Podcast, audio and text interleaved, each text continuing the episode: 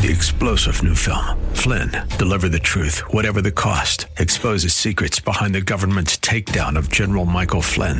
Flynn knew what the intel world had been up to. He ordered the first audit of the use of contractors. This set off alarm bells. He told the truth. He was the most dangerous person for Donald Trump to hire. They had to get rid of Flynn. Flynn, deliver the truth, whatever the cost. Available now. Watch it today. Go to salemnow.com. Salemnow.com.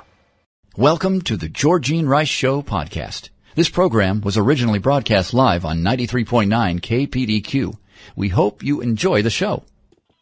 Well, good afternoon and welcome to the Wednesday edition of the Georgene Rice Show. Seven minutes after four o'clock.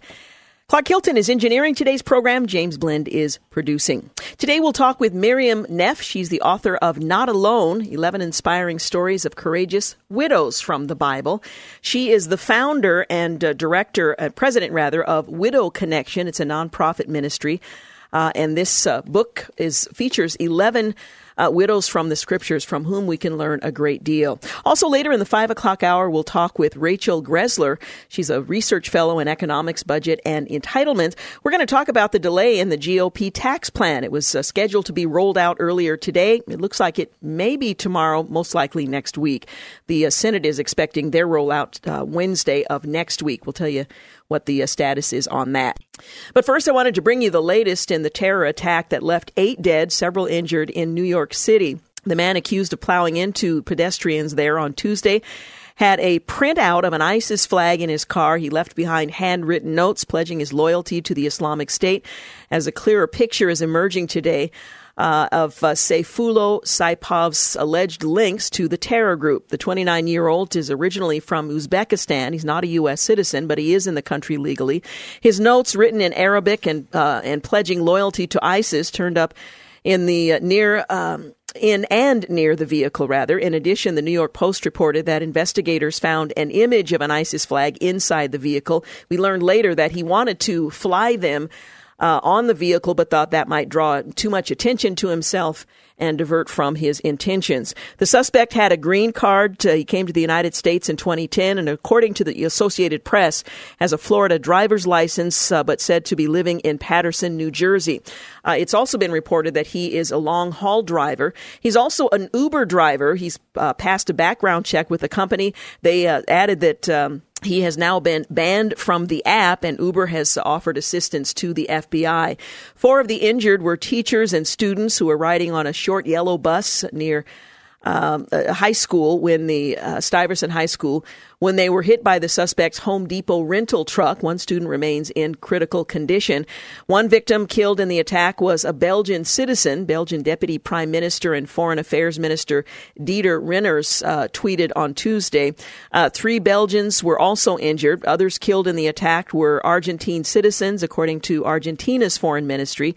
The Argentine newspaper uh, reported that five of the eight people killed were Argentinians traveling to the United States on a, celebrate, a celebratory uh, vacation. Those killed, according to the country's Ministry of Foreign Affairs, um, were there for a, something of a uh, reunion. The attack was being uh, treated as an act of terrorism at a news conference uh, y- uh, yesterday evening. New York City Mayor Bill de Blasio called the attack an act of terror and a particularly cowardly act uh, aimed at innocent civilians. New York Governor Andrew Cuomo he also described it as a lone wolf attack, although that uh, was not known at the time. They were uh, eventually looking for perhaps a second individual. They've um, uh, moved back from that and are convinced that this uh, individual was working on his own, and that there was no immediate evidence to suggest that there was a wider plot. Around the globe, cities have been on high alert regarding vehicle attacks. ISIS has been encouraging its followers to mow down people and Britain, France, and Germany have all seen these kinds of attacks in recent months and years. FBI officials confirmed that they have agents responding to the situation with the New York Police Department. A bomb squad examined the truck but found no explosives. Acting Secretary of Homeland Security Elaine Duke said in a statement that the Department of Homeland Security and its law enforcement partners remain vigilant and committed to safeguarding the American people. Well, following the attack, President Trump uh, tweeted, looks like another attack by a very sick and deranged person. Law enforcement is following this closely, not in the USA, all in caps. He later tweeted his thoughts uh, condolences, and prayers to the victims and families of the New York City terrorist attack. Uh, God and your country uh, are with you. Well, police and the uh, truck uh, entered the the bike path. rather, police said the truck entered the bike path on West Street, a few blocks from the New World Trade Center, the site of the deadliest terror attack in U.S. history, and plowed into several people. The driver jumped out of his rental truck, which police say he had rented from Home Depot in New Jersey around 2 p.m. the same day, carrying what turned out to be a, uh, paintball gun and a pellet gun. Video of the attack provided by uh, Fox News by a witness, or rather, uh, provided to Fox News by a witness um, of the accused suspect running through traffic on the West Side Highway, surrounded by police in the nearby area. And despite the attack, the city's Halloween parade went on as planned, by with police dramatically increasing its presence, including personal blocker uh, personnel, blocker trucks, long guns, etc. According to the mayor's uh, press secretary, the governor um, and the mayor both attended the annual event uh, but had not originally intended to. Well, earlier today, federal prosecutors uh, held a press conference and said that the uh, that uh, Sayfullo Saipov was consumed by hate and a twisted ideology when he ran down dozens of people on that New York City bike path, killing eight, injuring 12 others. The 29 year old has now been charged with providing material support to a terrorist group and committing violence and destruction of motor vehicles in the attack, in which he drove a rented Home Depot truck down the uh, path near the World Trade Center site. Law enforcement officials described the initial charge as holding charges, meaning that more are expected to be filed world. Saipov appeared in the New York federal courthouse uh, this evening in a wheelchair. He was handcuffed uh, and his uh, feet were shackled. His lawyers said they were not uh, seeking bail and accused the accused did not enter a plea according to the judge. Uh, the next court date is set for the 15th of November. The complaint says Saipov watched ISIS videos on his cell phone, picked Halloween for the attack on a bike lane in lower Manhattan because he knew more people would be out on the streets. Afterward, as he lay wounded in the hospital, he asked to display the ISIS flag in his room and stated that he felt good about what he had done, prosecutors said in court. A law enforcement source confirmed that uh, he had been interviewed in his hospital bed, described the suspect as cooperative. The source added that he had uh, not shown remorse for the attack, but stopped short of saying he had bragged about it. The FBI announced uh, later today that it was uh, seeking a second person of interest for questioning in relation to the attack, but later announced that that was no longer the case. Saipov left behind knives and a note handwritten in Arabic that included Islamic religious references and said it will endure, a phrase that commonly refers to ISIS, according to FBI agents in the court papers. When questioned, he said he had been inspired by ISIS videos videos, began plotting an attack about a year ago, deciding to use a truck about two months ago. Uh, he even rented a truck on the 22nd of October to practice uh, making the turns necessary to achieve his objective. The deputy New York Police Commissioner for Intelligence said he appears to have followed almost exactly to a T the instructions that ISIS had put out. In the past few years, they have exhorted followers online to use vehicles, knives, and other close at hand means of killing people in their home countries. England, France, and Germany, as I've mentioned, have all seen deadly vehicle attacks uh, since mid 2016. A November 2016 issue of the group's online magazine detailed features that an attack uh, truck or van should have uh, suggested renting such a vehicle and other details, which I will not repeat. One of his neighbors uh, in Paterson, New Jersey, said that he had seen the suspect and two friends using the same model of rented truck several times in the past three weeks. It wasn't clear whether he had been uh, on authorities' radar, although uh, there was some indication he might have been. Uh, he had never been the subject of a criminal investigation, but appears to have been linked to people who have been investigated. In the attack on Tuesday, he drove his uh, speeding truck for nearly a, a mile along that bike path, running down cyclists and pedestrians, then crashing into a school bus. Authorities said he was shot in the abdomen after he jumped out of the vehicle, brandishing two air guns one of in each hand and yelling uh, the phrase common to those who support ISIS. That's the latest on the uh, terror attack that occurred on Tuesday. You're listening to the Georgene Rice Show. Quick break. We'll be back. You're listening to the Georgene Rice Show podcast. It's aired on 93.9 KPDQ. We are back 21 minutes after 4 o'clock. You're listening to the Georgene Rice Show. Coming up in our next two segments, we'll talk with Miriam Neff, Not Alone 11 Inspiring Stories of Courageous Widows from the Bible. She's also the founder and president of an organization that ministers to widows here in this country and abroad. We've been talking about the New York City terror attack and the suspect that entered the United States, we now know through a diversity visa program, which the president commented on earlier today, shining a spotlight on one way to enter the United States. Well, the diversity visa program is a State Department program. It offers a lottery for people from countries with few immigrants in the United States. It drew the ire of the president earlier today. Uh, he tweeted the terrorist came into our country through what is called the Diversity Visa Lottery Program, a Chuck Schumer beauty. I want merit based. Uh, we are fighting hard for merit based immigration. No more Democrat lottery system. We must get much tougher and smarter. Well, it was a Chuck Schumer program, but it did have bipartisan support.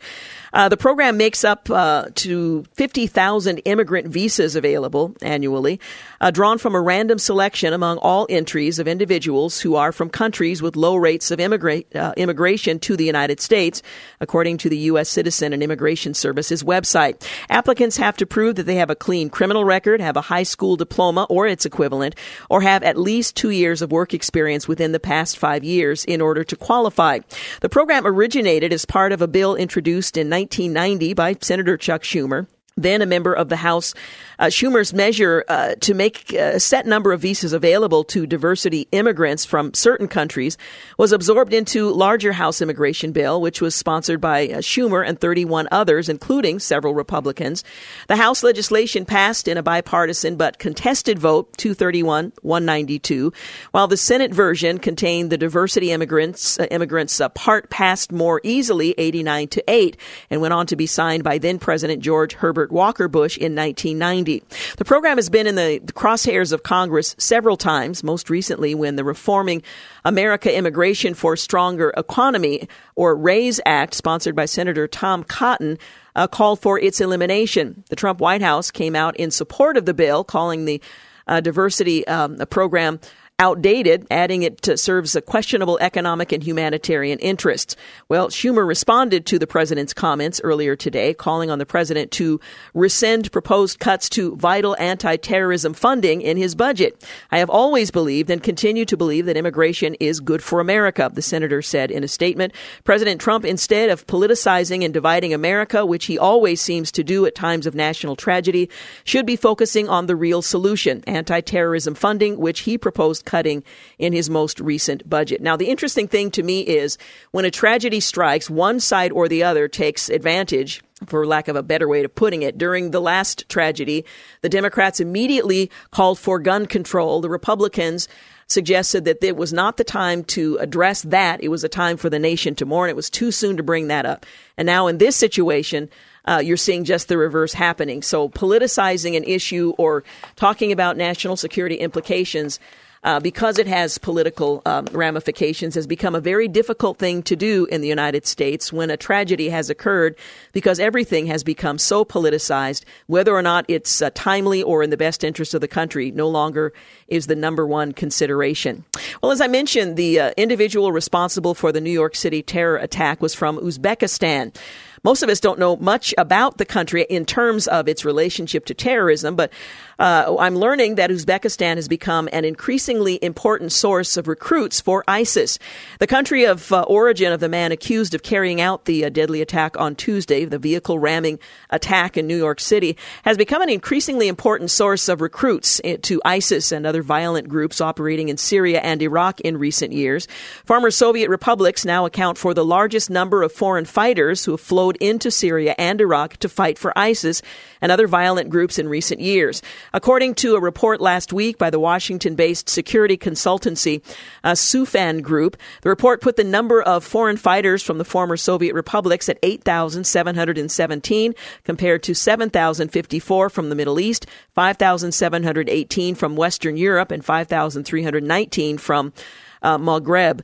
Uh, by contrast, in December of 2015, Soufan Group report uh, found the former Soviet republics then accounting for only the fourth largest group of foreign fighters after the Middle East, uh, Maghreb, and Western Europe. Of the 15 countries that were once part of the Soviet Union, the new report ascribes Uzbek- Uzbekistan, rather, the second largest number of foreign fighters, with only Russia itself supplying more. Uzbekistan is a strategically located country. It's slightly bigger than California. It's wedged between Kazakhstan, Kyrgyzstan, and Tajikistan, Turks, Turkmenistan, and Afghanistan a formerly secular country. Its 29 million people are 88% Muslim, 9% Eastern Orthodox. Uzbekistan was part of the Soviet Union from the early 1920s until independence in 1991. Uzbek is the main language, but many speak Russian, uh, of course. The Islamic movement of Uzbekistan has been active since the 90s when it launched a violent campaign to establish an Islamic state in a large valley that spreads across eastern Uzbekistan and part of Tajikistan and Kyrgyzstan. Afghanistan. For much of its existence, it's allied itself with uh, the Taliban and Al Qaeda, operating training bases in Afghanistan and collaborating closely with the Taliban in Afghanistan and Pakistan's tribal areas. But in mid 2015, uh, they switched its, their allegiance to ISIS. Around that same time, ISIS launched a Russian language propaganda channel uh, reflecting the greater importance of Russian speakers in the terrorist movement. One of Furat Media's earliest videos in uh, August of 2015 was an Uzbek language clip extolling the IMU and, uh, and urging Central Asians to join ISIS. Law enforcement officials told the Associated Press that the man who drove a rented pickup truck into pedestrians and cyclists in lower Manhattan on Tuesday uh, is uh, Uzbek, who moved to the country in 2010. He uh, was shot and wounded by a police officer and is in custody. He uh, had his first hearing today and was in a wheelchair to make that appearance. Uh, ISIS and Al Qaeda have both promoted vehicle ramming as a simple and yet effective way to kill, and the tactic has been used with deadly results over the past three years, especially in Israel and in Europe. And as I mentioned earlier, the president uh, took to Twitter to um, uh, to uh, make the point that this must not be allowed. That ISIS um, must not be allowed to return or enter our country after defeating them in the Middle East and elsewhere. He also said that he had ordered the Department of Homeland Security to step up our already extreme vetting program According to the, the Department of Homeland Security, 3,977 people born in Uzbekistan were granted lawful permanent residence in the United States in fiscal year 2015, another 47,000 over the decade before that. And of course, we're talking about one individual, not the thousands who are here in the country, but that just gives some perspective. State Department Refugee Processing Center data show that 35 Uzbeks were admitted into the United States as refugees this year. Uh, most of them were Christians. So when you say Uzbek, you're not just talking about Muslims, you're talking about Orthodox Christians as well. Again, to just give some uh, some context. Well, President Trump vowed today to scrap the federal immigration program that allowed the New York City terrorists to enter the United States. Speaking just before a cabinet meeting, he took a somber tone in the wake of the vicious attack that left eight dead and dozens hurt. In addition to vowing to end the State Department's diversity immigration visa program, which is how the suspect came to the United States in 2010, he called for swift and harsh justice. We have come, uh, we have come up with a punishment that much um, have to come up with a punishment that's much worse than what these criminals are getting now, the president said. He was asking Congress to end the diversity program. We have to come up with a punishment that uh, is much worse. And he even suggested um, a detention in a facility at Guantanamo Bay would require, at minimum, classifying him as an enemy combatant. Even then, the legality of such a move is not clear, as uh, he was a lawful resident in the United States and no terrorist has been sent to Gitmo um, under such circumstances. So it might have uh, might have been an offhand comment, but the president did say that he would consider if that were proposed that very thing. He took uh, aim Wednesday at the diversity immigration program, as we've mentioned, as well as others that allow chain migration, in which immigrants can enter the country simply to be united with a relative already living here. And he linked some 20 uh, plus individuals linked to his immigration in the country. Again, the president making comments uh, following events of yesterday afternoon in New York. We're going to switch gears here in the next couple of segments. I'm looking forward to that. We're going to talk with Miriam Neff. She is the founder and uh, president of an organization that reaches out to widows here in the United States and abroad. Uh, Widow Connection. She's most recently the author of Not Alone 11 Inspiring Stories of Courageous Widows from the Bible. We'll be back. You're listening to the Georgene Rice Show podcast. It's aired on 93.9 KPDQ. 35 minutes after 4 o'clock, you're listening to The Georgene Rice Show. Well, the loss of a loved one, whether it's a friend, a relative, or a spouse, can leave a gaping hole in the heart that can feel impossible to fill. But God wants you to know, even if you have lost the person most dear to you and the pain feels unbearable, You are not alone. Well, the founder of the nonprofit ministry Widow Connection, Miriam Neff, she shares an essential message through the powerful testimonies of 11 women in the Bible in her latest book, not Alone 11 inspiring stories of courageous widows from the Bible. Many of the priceless jewels in this eternal book are found in the stories of courageous widows like Tamar and the widow of uh, Zarephath. Uh, theirs and nine others are brought to narrative life in lyrical first person prose that take readers deep inside these women's grief, strength, and faith. Their stories will strengthen your faith, shine a light into darkness, and will inspire and empower all readers. Well, Miriam Neff, as I mentioned, is the founder and president of Widow Connection, a nonprofit ministry. New Beginnings, her one minute radio feature is heard on over 1,200 outlets. She's a frequent radio interview guest, the sponsor of sewing projects for widows in Africa and Albania, a Bible study teacher and seminar and conference speaker. She's also the author of over 10 books, including Where Do I Go From Here? Bold Living After Change. From One Widow to Another, Conversations on the New You, and Shattering Our Assumptions. Miriam is the widow of Robert Neff, whom she married when she was 19 years old. She has four children, three grandchildren, and she joins us today to talk about her latest book, Not Alone 11 Inspiring Stories of Courageous Widows of the Bible. Hey, thank you so much for joining us. So glad to be with you. And as I hear you describing my life, I think I would have never guessed I would be doing what I'm doing today 20 years ago. I mean, there was a whole period of life. I became a professional counselor. That was my profession. I raised children. I traveled the world with my husband. And at this stage of my life, I thought we'd be doing these things together. And mm. that's not the case. 11 years ago, I became a widow. And most of the things you said about me are really new to my life. I mean, the the thing of just knowing I am in a situation that I don't want and it's uncomfortable and I don't like it and it's not going to get better. That was where I was 11 years ago. And then God says, wait a minute, Miriam, I have a plan. You know, Philippians 1 6 says it's not over. The, I'm going to keep you busy for me doing what I have planned for you. And reading these stories of these women in Scripture, strengthened me a great deal, but also there's this instruction to care for widows. So basically, mm-hmm. that's what we're doing in a lot of different ways. Now, I want to make it clear early on that while the book uh, features the inspiring stories of uh, women who are widows, this book is not just for widows. I think there's a great deal to be learned by anyone who reads the book about um, their response to a very difficult circumstance uh, that applies to all of us. I have had guys already who've read it and have said to me that it isn't uh, just for women and it isn't just for widows. But you know what? The scripture, when you have these stories, I mean, these stories like David and Goliath, that inspires everybody, and people have heard of that story.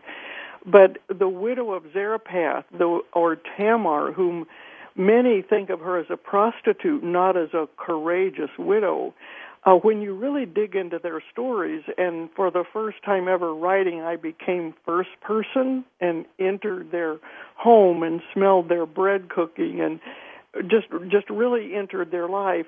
I thought, wow, you know what? What God does with a person in a circumstance she didn't want, she didn't pick, and uh, many of them are pointed out as examples to all of us, like mm-hmm. the widow who gave two mites. I mean, God says, okay, look, pay attention to this person. And some of them are even nameless. And we think, oh my, that means they're not important. Oh, no way. They are important. And it kind of encourages some of us who at times feel kind of nameless and unimportant. Wait, you, what does God have for you to do? And that's where you want to get after it. And these women's stories well, I had some degree of courage before, but the deeper I delved into them, I thought, oh my word, Lord, you're able to do so much more than I'd imagined, and you love me so much in this spot. Now, you um, refer to widows as the singles in the church that no one is talking about. What can the church do to better understand the widows in within the congregation, within the community, and to care for them, as the Scripture quite clearly says we ought? Well, for one thing, statistically, when a woman becomes a widow, within one year of that time, 50% of those women leave the church they were in with their husband. Hmm. So that tells you something's not happening here. And as you just said, Scripture says it. James one twenty seven says, "Care for the orphans and widows." And I think we do better on the orphan thing than we do the widows. If we were doing it right, that wouldn't be happening. And I know from experience and from the many emails I get to the website and going and speaking to people and listening that one of the things that happens is the connection is broken and nothing replaces it we get that. You know, if we were serving with our husband, if our husband was a deacon or a pastor or whatever, and our role was defined by that, that goes away. But that doesn't mean that woman isn't precious to the body of believers, and there needs to be a way that people continue reaching to her, and for her to stay connected so that she should become, like Scripture shows us, we should be the most praying people in the church. We should be generous, even if maybe we aren't wealthy, although many widows are. In fact, a great deal of the wealth will be in the hands of widows within the next decade. So, you know, there are things that God has for us to do, but not if we're not there. And widow connection, you know what, georgene we're trying really hard to address that with our resources and things that we can do to help churches uh, step up. Now, you write about 11 distinct individuals who were widowed in the course of their life, and their stories are included in Scripture that, as you pointed out, tells us there's something significant about uh, their story that we need to be focused on. Is there one among those you, you cover in the book that was surprising or really stood out to you? Well, I will tell you it's probably Tamar, and if you would say, okay, list the widows in Scripture, probably no one would say her name you know, they'd list Mary, the mother of Jesus, and the widow of Zarephath, the widow of pot of oil, Anna. But Tamar, and there are three Tamars in Scripture, this would be the first one mentioned, who married two sons of Judah, was widowed twice.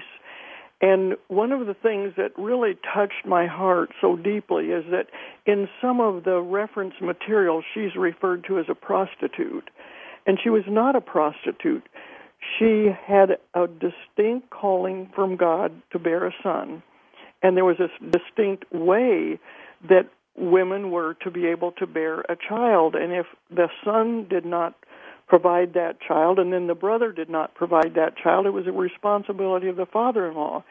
The fact that she sat beside the road in her uh, in dressed like a prostitute in order for her to bear a son, and then Judah, her father-in-law, and it's it's it's kind of an ugly story. I won't go mm-hmm. into more detail right now, but she became pregnant, was going to bear sons, and Judah said, "Have her burned as a whore." I mean, the the person who impregnated her. And then her story of courage, I find just amazing. I also have a heart for these misrepresented women because Bathsheba was called in some reference books as an adulterer, and that was simply not the case. So, Georgene, you'll see that I see these women through my eyes as a widow, and I let just the Word of God speak. You know, don't put a, a layer over it of what you think of women or what you think should be or whatever. Just let Scripture speak, and then get in that woman's life and imagine you know, two men have died that she's been married to. She's been sent back to her dad's house. It's an insult. Um, and see, I mean, these women, that's why I say they have such courage, and they just inspired me greatly. Mm. Yeah, these are not all women of, of a tremendous virtue, but they have something significant to, to say to us. Is there a favorite among them? Favorite? Well, I would say Mary, the mother of Jesus, but that's such a stretch. I mean, she was just called to do something beyond what we can imagine. Uh, but I would say, too, that Abigail is a very respectable person, not widowed for very long, but even after she married David, which you'd think, okay, here's a good man she's married to, no longer Nabal, you know, the guy that drank too much and was surly and ill mannered. But her life with David was not exactly so peaceful. You know, she was kidnapped and he had way too many wives and concubines. I think, Georgene, one of the messages is look at all these women. They didn't have this great circumstance. And in fact, during their life, things didn't always get rosier. And I think that's the story where we say, okay, God really shows up big in any circumstance. Now, we're going to continue our conversation, but I do need to take a quick break. Again, we're talking with Miriam Neff. Her book is titled Not Alone 11 Inspiring Stories of Courageous Widows from the Bible. We'll be back. You're listening to the Georgene Rice Show podcast. It's aired on 93.9 KPDQ. 51 minutes after 4 o'clock, you're listening to The Georgene Rice Show. Continuing my conversation with Miriam Neff. She's the founder and president of Widow Connection. It's a nonprofit ministry. She uh, is the author most recently of Not Alone 11 Inspiring Stories of Courageous Widows of the Bible or from the Bible. Well, let's talk about the way these stories are presented because you take some creative license in telling uh, their stories, but they are true to the biblical account. Well, that's true. And I think my great interest in really getting into these women's lives more was when I was in Africa, and I've been there, I think, 10 times now. We train these young widows in the saleable skill of tailoring. And I teach them, I was teaching them these stories from the Bible so they would know how much God loved them. And I began to see how cross cultural the stories were from the Word of God. Here I am, a person in the Chicagoland area. You know, I have air conditioning, I have heating, I have food every day. They have very little of this, and yet the message in, Bi- in the Bible, with me telling them, I buried my husband, as did you, we had a bond there. But when I began to tell them about the widow and her pot of oil, and she had to borrow pots from other neighbors, because that's what the prophet asked her to do. I'm thinking, what is this other woman thinking? The neighbor, it's like, okay, this poor widow's borrowing my pot. Why is she doing that? That's ridiculous. I'll probably not get it back. She's in poverty. You know, it's not, I'm not going to do it.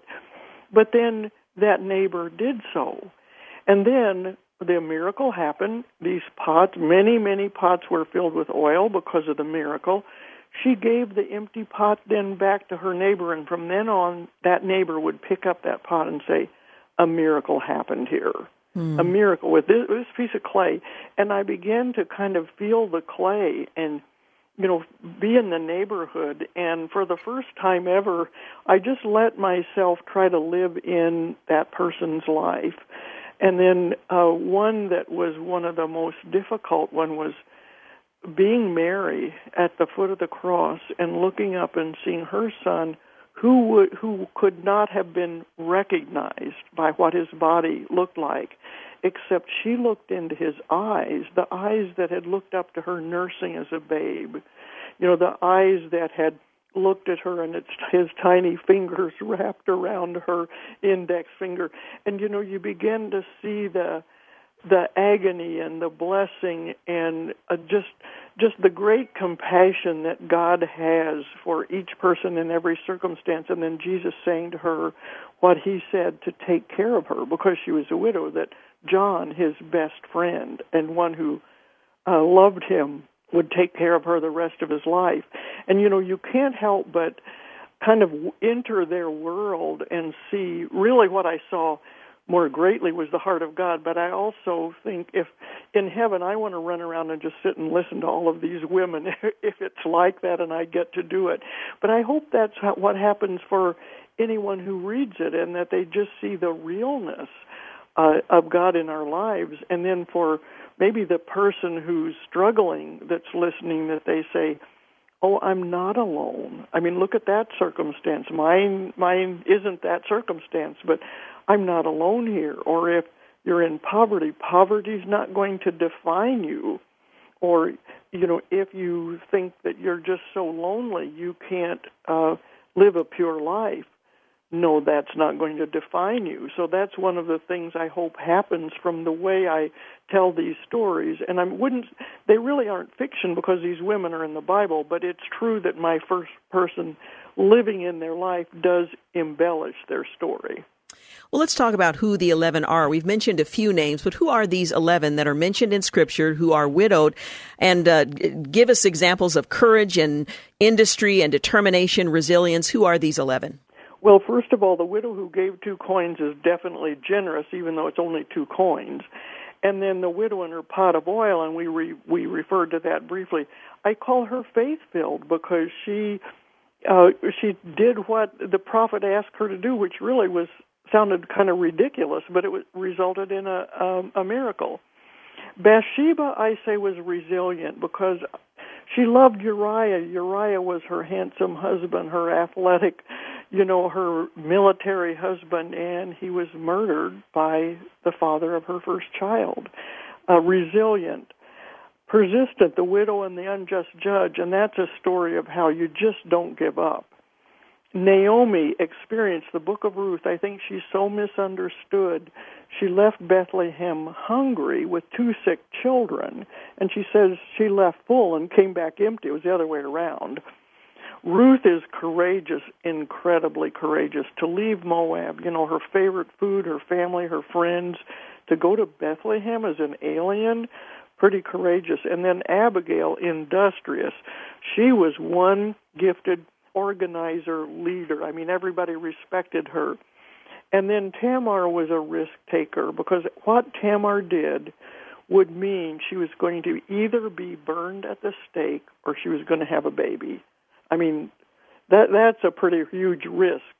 And then gener- those are stories of these, you know, amazing women that we talk about, and uh, hopefully there are other other widows in Scripture, but that was kind of a bookful right there. Yeah, absolutely.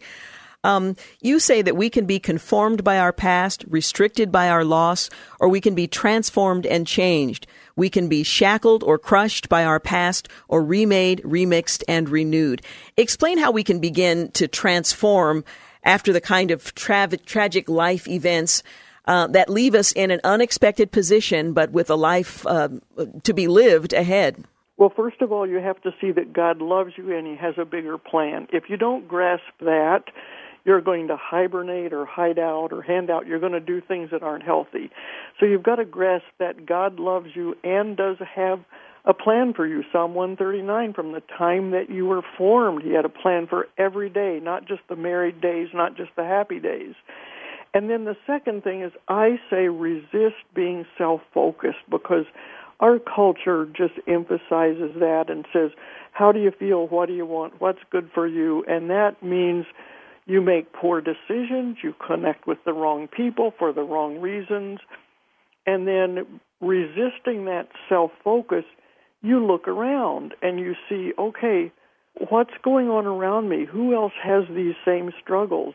And basically, from that is what you might say catapulted me into training these young widows in other countries and other continents where they're so much poorer and have so much greater need.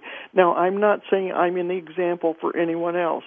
I'm just saying that's what God needed for me to do. But I know throughout Scripture, He says it's not all about you. It's about people around you, and in your great need and your great hurt, you're going to comfort other people. You're going to have empathy with them. God's going to show you ways to come alongside them, and you're going to know for sure that you're not alone. Uh, any advice for recent uh, widows who might be listening today?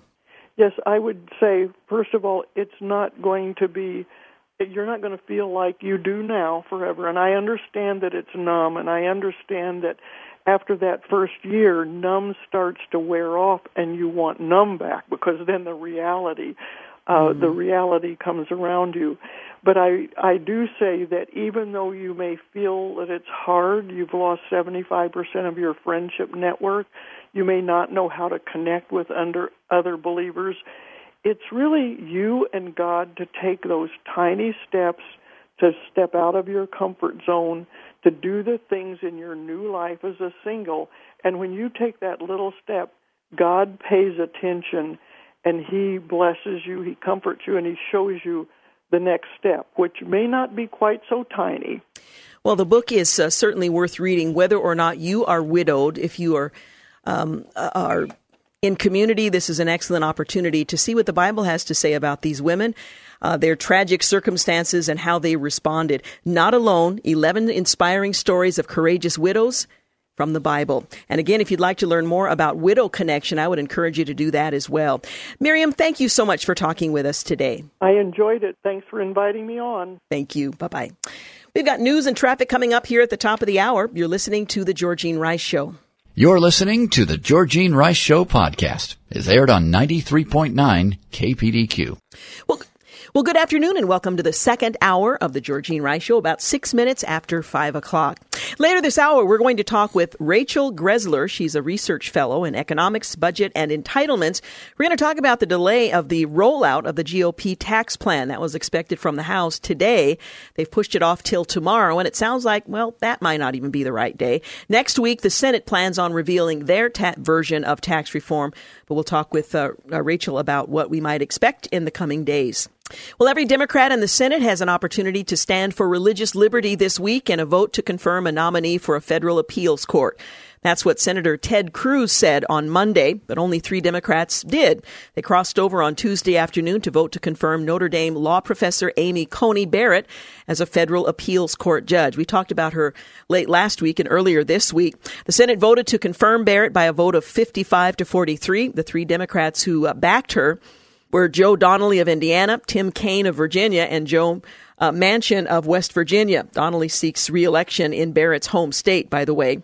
Well, Ted Cruz had challenged Democrats to support Barrett, President Trump's pick for the Seventh U.S. Circuit Court of Appeals, who had faced sharp questioning from Democrats for her Catholic faith.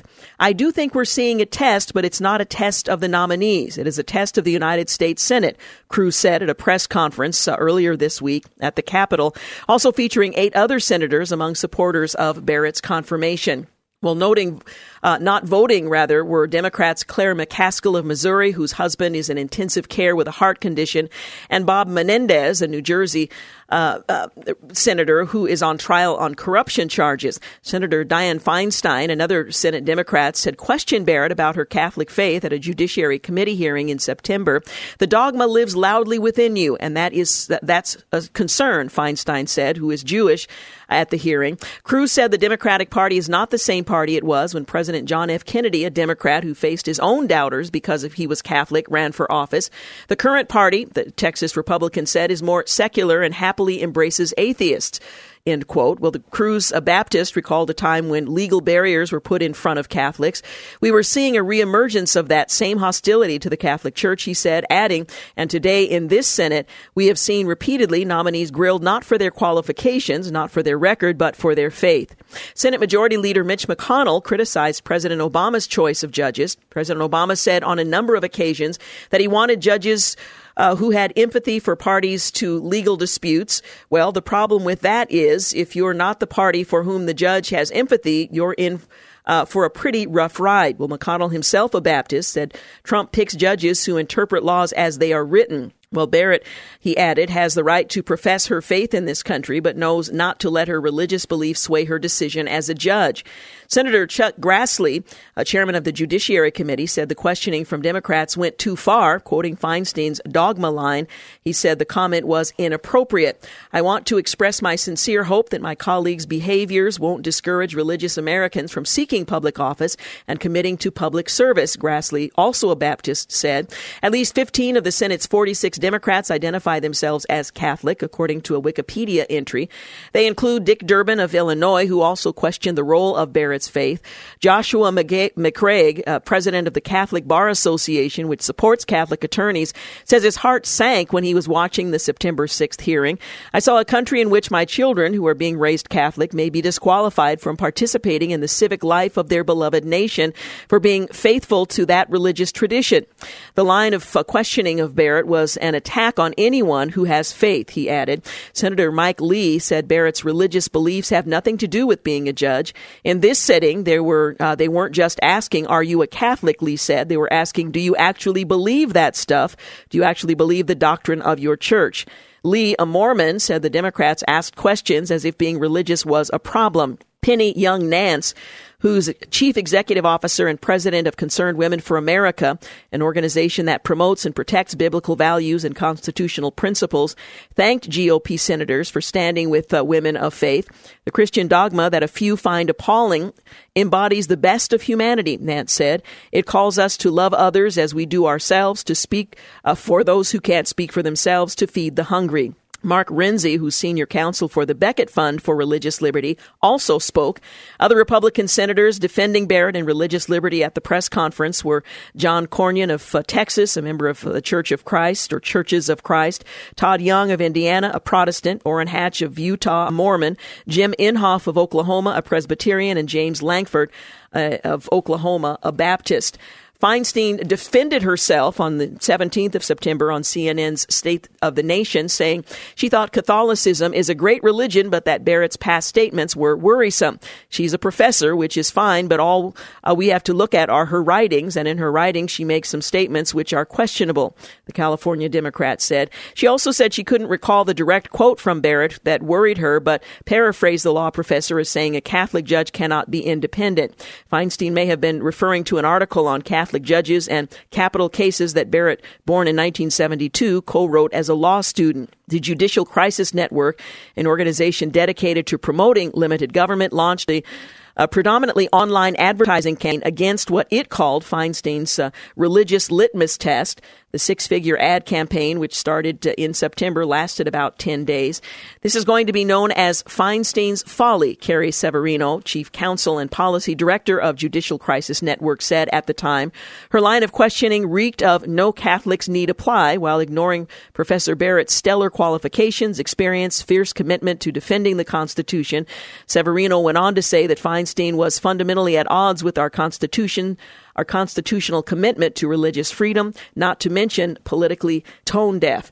Uh, by the way, the uh, now judge uh, did in Judge Barrett did in fact get the highest rating from the Bar National Bar Association.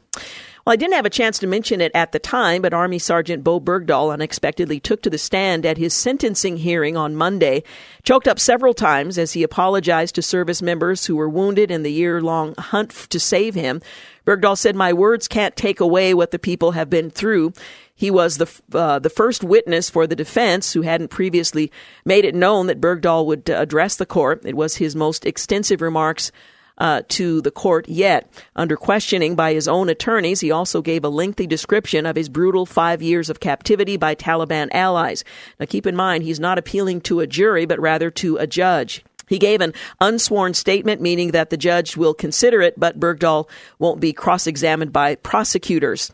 Earlier, the wife of a soldier who was shot in the head during a search mission Bergdahl, for Bergdahl in Afghanistan he delivered an emotional testimony, tear rather she did, tearing up as she described him as no longer being able to play with her children, how they couldn't even uh, hold hands anymore. Shannon Allen, the final witness for the prosecutors, said National Guard Master Sergeant Mark Allen was unable to speak, uses a wheelchair, and needs help with everyday tasks. He's not able to reach out for her or talk to her, she said, pausing to take a deep breath as she referred to the brain injuries that affected her interactions uh, with him and he with their daughters. Um, their daughters by her daughter singular uh, rather was an infant when he was wounded in 2009 after being ambushed by insurgents. She's now nine, and Mark Allen is in his mid 30s. He's never had a chance to really play with her or help coach her sports or ask about her day. Bergdahl faces a maximum sentence of life in prison after pleading guilty to desertion and misbehavior before the enemy. He was held by Taliban allies for five years after he left his remote uh, post in Afghanistan in 2009. Before the injury, Allen's husband was an outdoorsman who was very loud and outgoing, she said. He loved playing outside with his son from a previous relationship. Mark Allen's wife said that he can smile, make eye contact, and sometimes make a thumbs up, but he has little communication beyond that. Prosecutors showed a video of Shannon Allen and a home care uh, nurse going through their routine of rolling his limp body onto a sling to get him out of bed and into a wheelchair every day. He lost me as a wife, essentially, because instead of being his wife, I'm his caregiver, she said. I mean, we can't even hold hands. Well, it went on from there, and the trial will continue. The judge in the sentencing hearing, Army Colonel Jeffrey Nance, also ruled Monday that uh, President Trump's uh, scathing criticism of Bergdahl won't prevent the soldier from receiving a fair hearing. Bergdahl said he uh, tried to escape more than a dozen times from his Taliban captors, where he was caged, kept in the dark uh, darkness, and beaten before President Obama brought him home in 2014 in a swap for five Taliban prisoners at Guantanamo Bay. The judge said the court has been directly affected um, has not been directly affected by Trump remarks, nor would the comments cause a reasonable member of the public to have doubts about the fairness of the military justice system. He had to consider both questions in deciding on whether actual or apparent unlawful command influence was interfering in that case.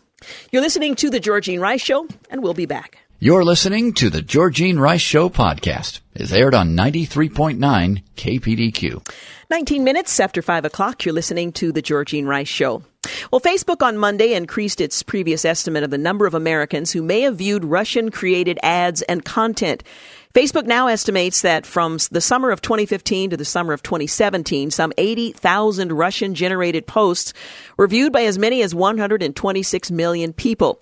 Well, the news comes about as um, Facebook is in the midst of rolling out its new ad system that's going to now require political advertisers to verify their identity. It was also reported that Google owned YouTube had been uh, used by Russians to propagate messages via at least 1,100 political videos posted since 2015. That's totaling about 43 hours of content.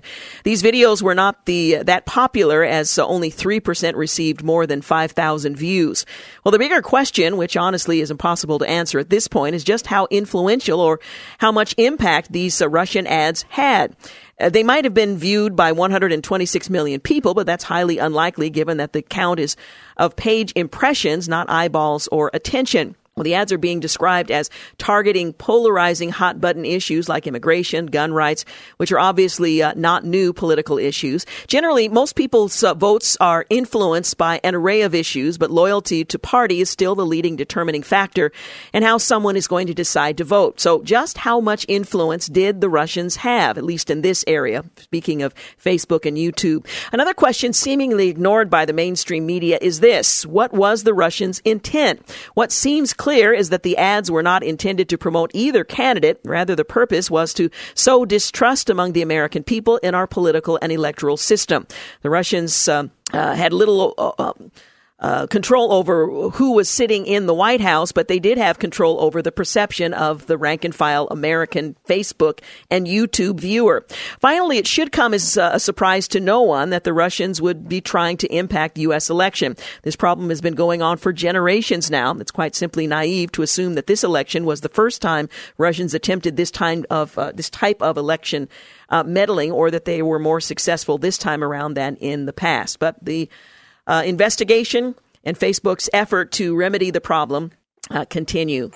Well, this past weekend, the Wall Street Journal published what um, many consider to be the most important op ed of the 21st century due to its sensitive nature. Americans rarely hear about the subject, but they should.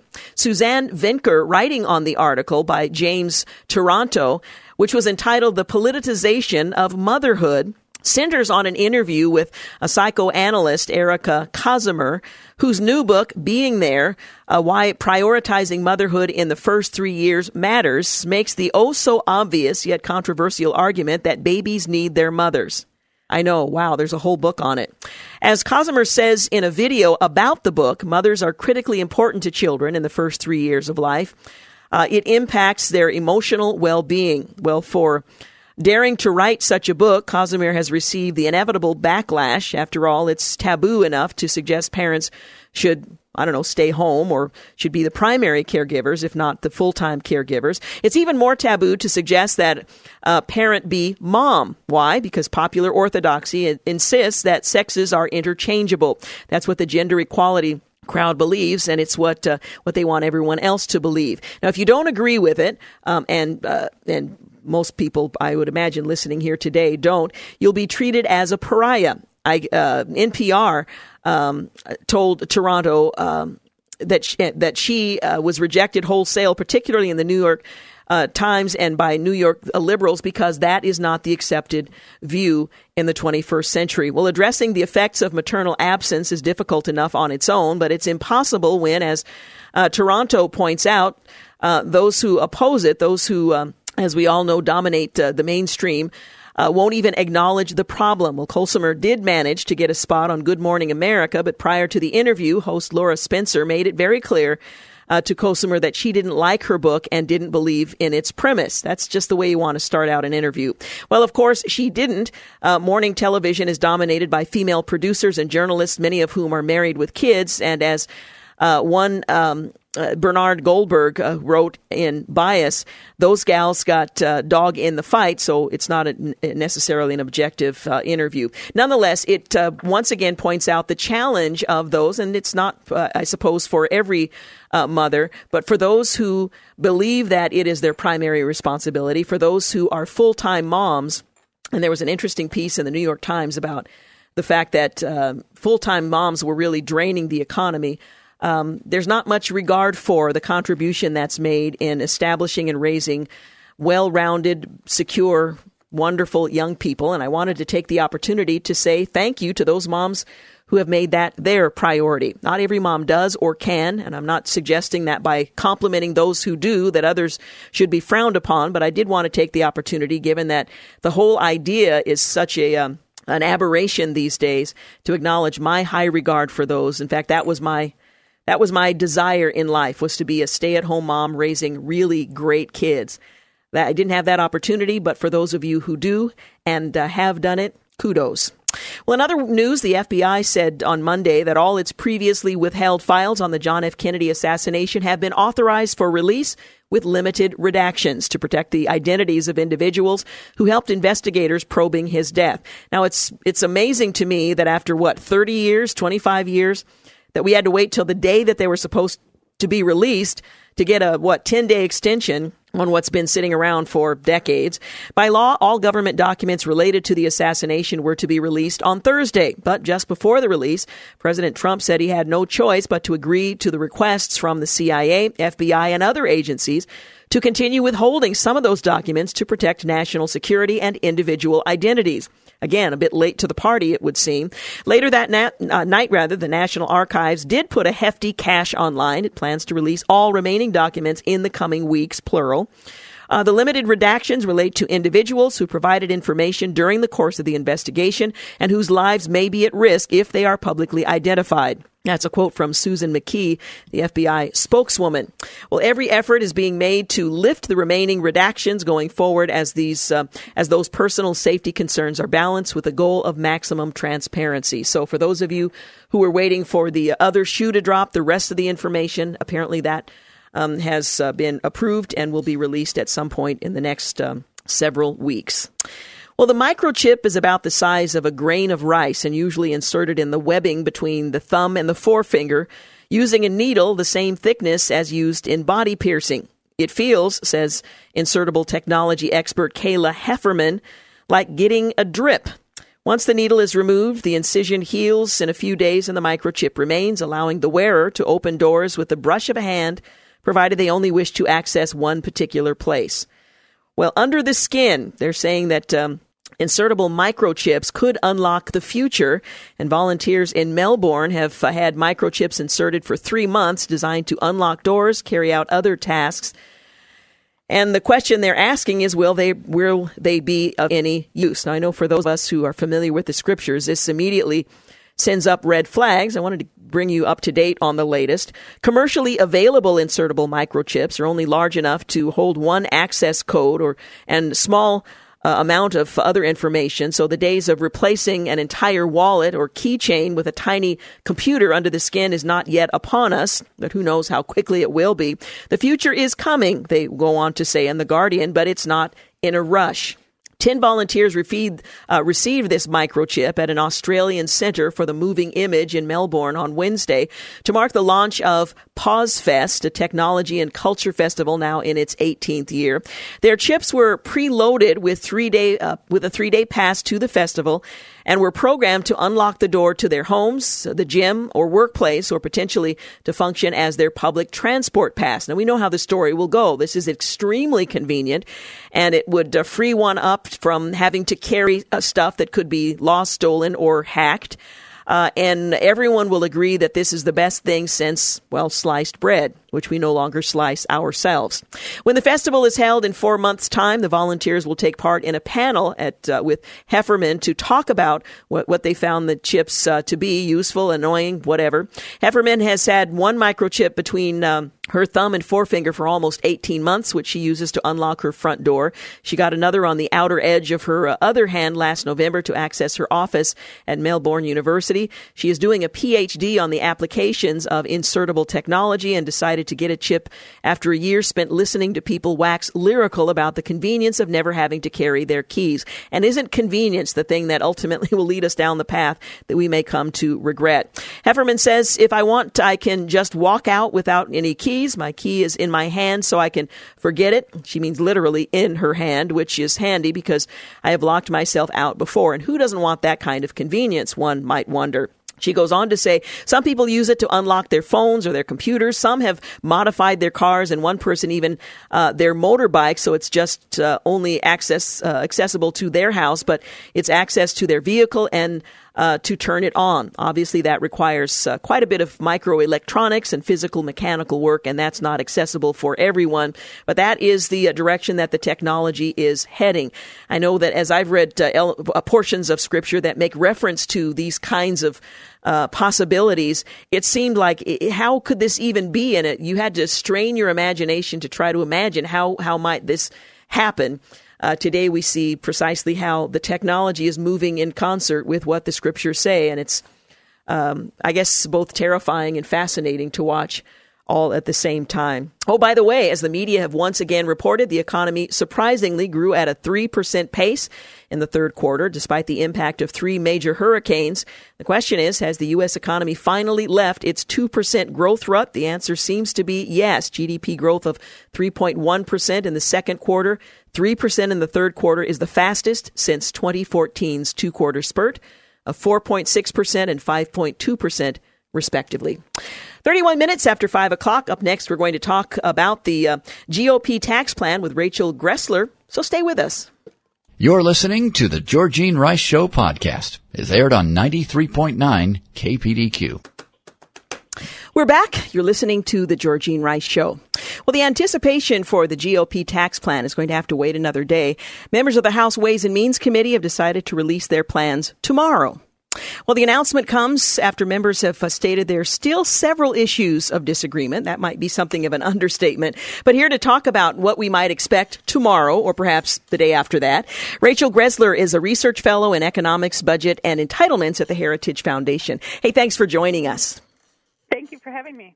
Now, the anticipation was that this plan was going to be rolled out, uh, the House version of it, or for that matter, the Senate version of it. Uh, today, that has since been postponed. Um, what's the explanation for that, and, and what's going to happen next? Yes. So originally we thought we'd hear it today, and then last night they announced that it would be postponed until tomorrow, and now it's looking maybe 50 50. Is it going to be tomorrow, or could it maybe be as late as Friday? Um, so I think the problem here is just that as always, when all the interests come in and you're nailing down the specific things, you've got to get rid of a lot of deductions in the code to make this a truly pro-growth plan that reduces the tax rates. And nobody wants to lose their deductions. And so you have a lot of interest groups. You have senators from high tax states fighting to keep in things like the state and local tax deduction and just trying to make some compromises or move forward on those, I think is what's holding this package up. Mm-hmm. Well, it certainly foreshadows the difficulties that await the, uh, the party of Reagan moving forward to this, uh, what they hope will be something of a signature uh, move for the uh, for the Republicans. Now the clock is ticking, but what what time parameters are there? I know there, there's the political consideration that the midterm elections are coming, and Republicans mm-hmm. really don't have a major issue to their name. Uh, the Democrats uh, are, are looking to overtake the House and perhaps gain some seats in the Senate. Is there a, a clock ticking beyond the political consideration? I think it's prim- primarily the political consideration, and so the administration, President Trump, have promised we're going to get something done by the end of the year on this. Republicans have not been successful in getting things done, particularly in health care. And mm-hmm. so this is, you know, kind of their signature item that they need to have something that they can present to the American people. Um, so I think they really just feel like they need to get something done in this year. And yes, you get into next year and it's an election year with the midterms and it's harder for people to take votes that might upset their constituents. So if we get it done this year, I think there's a huge advantage to that. And also because you're talking about a tax bill and we run uh, our taxes on a calendar year basis. So it, it makes it a lot easier if you're doing this before the end of the year to say, you know, the changes will go into effect next year. You don't have to deal with whether or not they're going to be retroactive and, you know, businesses making decisions. Should I make this big investment in 2017 versus 2018? They're big, um, big implications, particularly on the business side of whether mm-hmm. or not you do that. So, yeah, yeah. Well, the delays come despite the fact that Republicans for about a half a decade have spent, uh, time readying themselves for this very moment. We know the Ways and Means Committee for Mm-hmm. years has held tax hearings and working groups. Um, it, it is a difficult uh, task, but it's I think somewhat surprising to those who were convinced that yes, if the Republicans take the majority of the House, the Senate, they have the White House, we're going to see some movement on this. And the expectation was decisions had already been made. Is this evidence of a mm-hmm. moving landscape, or how do you explain the fact that there isn't something concrete already? I think there have been concrete ideas all along, and you can get a bunch of conservatives to agree to those concrete ideas. If you had presented the framework of this tax package any point along in history, you'd have almost unanimous consent among those conservatives um, that yes, this is what we're supposed to do. And honestly, a lot of Democrats, everything that's being done here, getting rid of deductions, reducing rates, that has a lot of support. The problem is when you actually get a comprehensive package, and we haven't had this since 1986. You know, Yeah. It's been over three decades now. When you get that in there, and then there are some people that realize, oh, the stuff they're talking about getting rid of, that's really going to affect my constituents. You know, I might, I'm going to hold back, and if they don't keep this one provision or this other one, you know, I need to fight for that and I can't vote for this package. And so I think that's what it's coming down to is that they're losing a couple of lawmakers that they really need to have their vote for this. And so they're having to look at some compromises to be able to get the whole package, you know, past the number of votes they need. Now, the process may be something of a mystery to most of us. I know the bills uh, started, uh, details of the bill rather, started leaking out on uh, on Tuesday when Speaker Ryan briefed some conservative leaders on the text of the finalized bill. That may come as something of a surprise to rank and file Americans. The expectation would be that all members are involved in this process and they're all they're tweaking it as a much larger group. But we're talking about committee work that's being done. Uh, so, is it fair to say that most members of the House don't really know what's in this? Uh, they have some ideas, some elements, what the priorities are, but it's not really clear to most members what this uh, bill will actually be. I think that is fair to say. I mean, you have hundreds of members there. And so definitely the key committee members and key leadership members know what's going into this and they're the ones that are hammering things out. And then you have a couple of people that are the ones saying we might not vote for this bill. And those are the others that are probably in the room right now making the compromises and the decisions before the final package gets rolled out.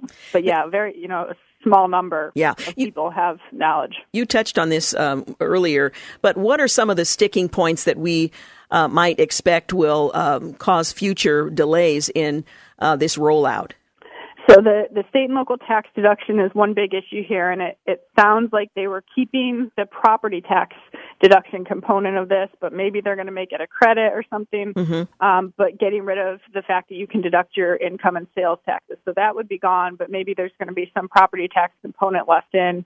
Um, there are some other issues around tax savings, and are they going to cap the amount of savings for, and if they do so, is it only for a particular income group?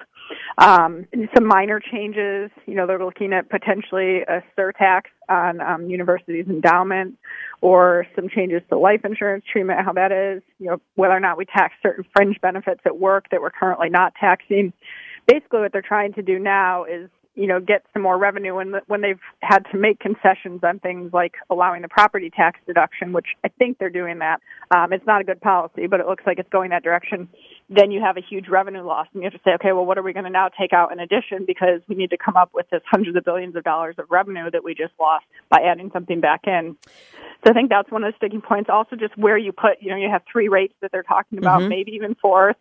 Fourth rate is another issue that is thrown in there. Um, but what it, what income levels do you um, change between a 12%, a 25%, a 35%, and potentially a higher um, bracket? I think it's pretty set that you know they all know they want to double the standard deduction, essentially creating a big zero percent bracket. Um, I don't know how much the child tax credit will go up, but that's something that's definitely going up, and they're probably having to tinker with that as kind of a, a lever when they make these other changes. Okay, how much can we increase the child tax deduction, child tax credit? Um, so there's a lot of a lot of moving parts going on there. Oh, absolutely. In fact, just hearing you uh, recall them makes my head spin just a bit. Uh, these are just the, the, the, titles and the outline, but the, the actual work, it has to be staggering. Uh, any indication about the 401k plans? Um, I know the president and uh, Mr. Brady sort of went back and forth on that. They've had some conversations this last week. Um, uh, has there been any indication uh, what direction they're likely to go there? You know, I haven't heard anything real recently other than hearing maybe there'll be a cap and so trying to not target to still maintain the provision that allows middle income families to save, but maybe saying once you make over a certain amount of money, you can't put away as much in retirement. This is one of the things that's really very unfortunate for me to see happening because we shouldn't be double taxing any type of savings. And mm-hmm. so the fact that we give people a certain amount that they can put away any year you know, it should be, it should really be unlimited. You're going to tax that money when it comes out in the future. So it's already a double tax. Now we're talking about doing something that's going to make people save less. That's not really how we get the economy to grow more. We want people to be savings so that savings goes towards investment and helps increase productivity, which turns into higher wages for workers. So it's unfortunate that they're trying to use this as a way to, you know, claw back some revenue in the yeah. near term. Yeah. Well, the uh, the delay in the rollout is one thing, and even if that goes smoothly in the next few days, uh, the tax bill has a pretty long road. Uh, as I mentioned, the Senate tax bill is expected to be released next Wednesday. It's likely to have some um, significant differences from the House version, although I understand they're trying to talk with one another so this is going to be a lengthy process reconciling those two versions.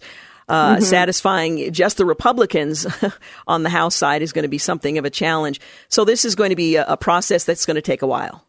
It is, but they're trying to get a vote by Thanksgiving, is what what they've been talking about. Yep. And the administration has said, "I want this to be a, America's Christmas present as a new tax reform package." So you know, it does take time. It takes more than days, but considering the amount of changes that will be made, it is a relatively short period of time. If you're talking about a month or two, that we could have a new tax code. Yeah, Senator Corker suggested that uh, resolving these issues might drag them on into uh, uh, New Year's Eve. So that season seems to be what they're what they're yes. pointing to. It's quite a feat, and it will be interesting to see the rollout and then uh, what the Senate comes up with and how this moves forward.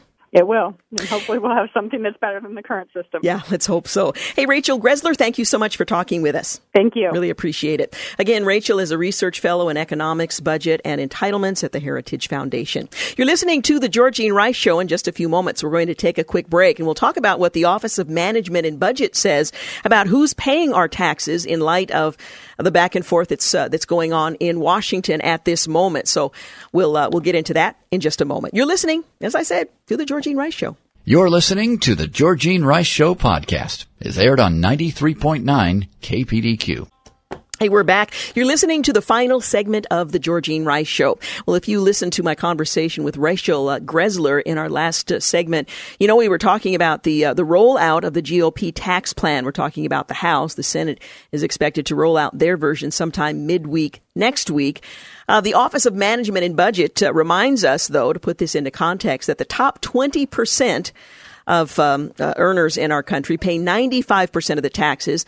The middle class pays single digits. So if you put the, put us all together in groups, uh, those are the numbers the Office of Management and Budget have confirmed. Now, Paul Bedard, writing for Washington Examiner, points out that any tax cut for middle income earners will also provide a benefit, a benefit rather for those further up the income scale, including the top 20% who now pay 95% of all income taxes, according to the director of the Office and Man- of Management and Budget. In explaining the complicated tax system, the administration and congressional Republicans are trying to simplify. Uh, Mick uh, Mulvaney uh, played a role of professor at Georgetown University uh, last Wednesday night and dished the um, the uh, the numbers and the impact of a middle class tax cut. It came in a discussion before students of the school's Institute of Politics and Public Service at the uh, McCourt School of Public Policy, and the discussion was uh, directed by Kathy Koch, a tax expert and former Senate aide. Well, when the two tuned to the, um, I rather turned to the taxes the rich pay, Mulvaney declared the top 20% of folks who file a tax return, the top 20% pay 95% of the taxes, uh, which makes it clear that, um, you know, any tax cut the middle income earners uh, will also provide a benefit to those in the higher up uh, tax brackets as well. Well, the Office of Management and Budget later cited internal data to the Washington Examiner that said that the top 20% of people who pay the uh, income taxes uh, account for 94.8% of those in 2016. Now, that appears to be a jump from just a few years ago. In 2015, the Wall Street Journal reported that the top 20% of income earners paid 84% of income taxes. So from 84 in uh, 2015 to 94.8% in 2016. Well, Mulvaney explained if you break the income tax uh, universe into what we call quintiles, so equal sized 20% columns, the first two columns, the first quintile and the lower quintile don't pay any taxes at all. In fact, they net positive. We pay them when they file a tax return. That middle quintile, which you uh, might describe, some people do, as middle class, uh, pays an effective rate in the low single digits, and all of the taxes are paid by folks in the top two quintiles, and that last quintile pays almost fully 95% of taxes.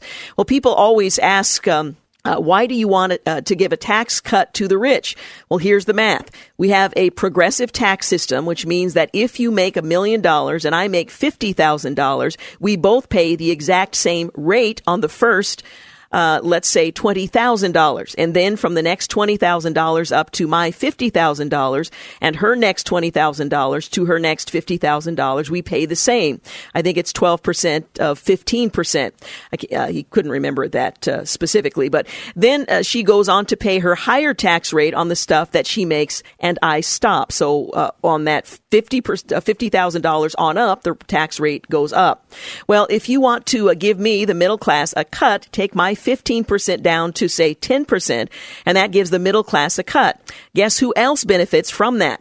She does. She pays uh, the same rate on the way uh, up the bracket. So a portion of the taxes they pay, the rich pay the same rate that you and I do, but they have a larger amount. So on what exceeds what I make, they pay more.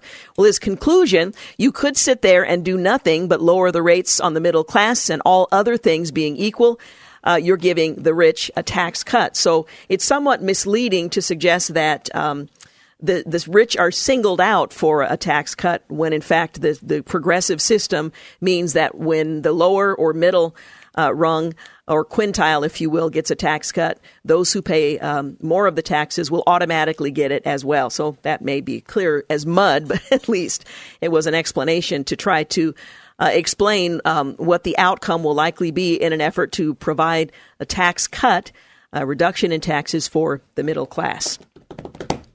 Well, can you believe it? The Olympic flame arrived in South Korea on Wednesday, where it uh, will be passed throughout the country by thousands of torchbearers on a 100 day journey to the opening ceremony of the 2018 Winter Olympics in, let's see, Pyeongchang. I don't think I pronounced that correctly, but South Korea figure skating prospect You Young. Uh, she kicked off the 2018 kilometer or 1,253 mile trip uh, from, uh, let's see, it's Incheon on Wednesday. Well, the organizers have uh, designated 7,500 torchbearers to carry the Olympic flame, which arrives at the Incheon International Airport after a handover ceremony in Athens on Tuesday. Retired Olympic figure, sk- figure skating champion Kim Yuna, who is one of the country's most popular sports personalities, joined South Korean Prime Minister Lee Nak-yeon in igniting the flame to the ceremonial cauldron at the airport to mark the start of the Olympic torches relay. Can you believe it? We're just that close to the Winter Games.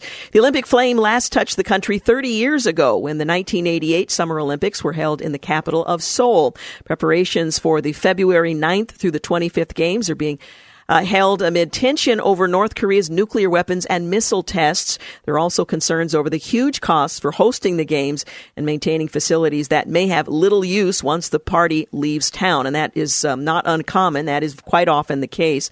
South Korean President Moon Jae-in who's urged the the North to participate in next year's Olympics, said in his speech to lawmakers on Wednesday that the games are a golden opportunity to strengthen peace on the Korean peninsula. Well, good luck with that. Moon went on to say ensuring the success of the Pyeongchang Winter Olympics and the Paralympics that are 100 days away is a national task.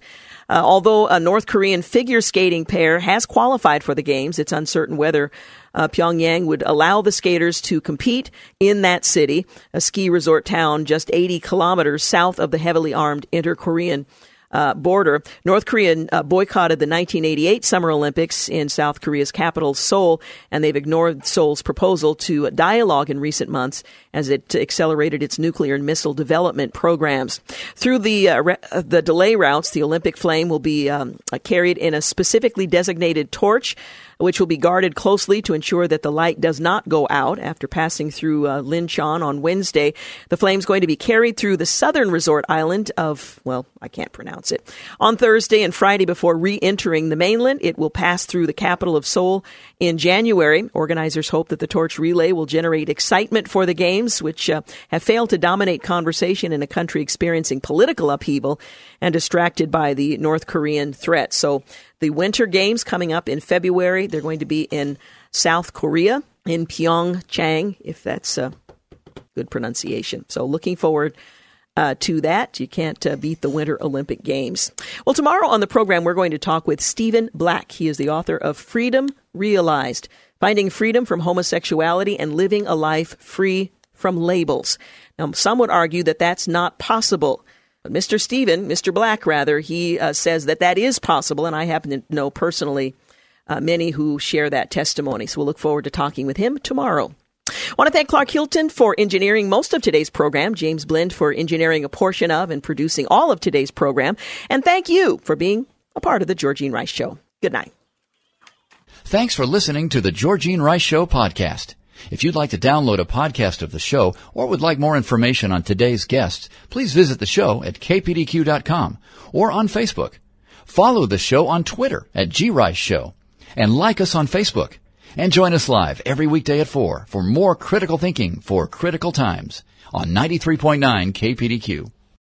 Three star general Michael J. Flynn, head of the Pentagon Intelligence Agency, knew all the government's dirty secrets. He was one of the most respected generals in the military. Flynn knew what the intel world had been up to, he understood its funding. He ordered the first audit of the use of contractors. This set off alarm bells. The explosive new documentary, Flynn, Deliver the Truth, Whatever the Cost, uncovers the facts behind this scandal. Flynn told the truth. He was the most dangerous person for Donald Trump to hire. I find out the worst enemy that I'm going to face in my life is right here in America. They took my assessment and they wanted me to change it. And I was like, I'm not changing it. They had to get rid of Flynn with in depth interviews, archival footage, and never before seen personal records of the man behind the headlines. I just felt like I was drowning. Flynn, deliver the truth, whatever the cost. Available now. Watch it today. Go to salemnow.com. Salemnow.com.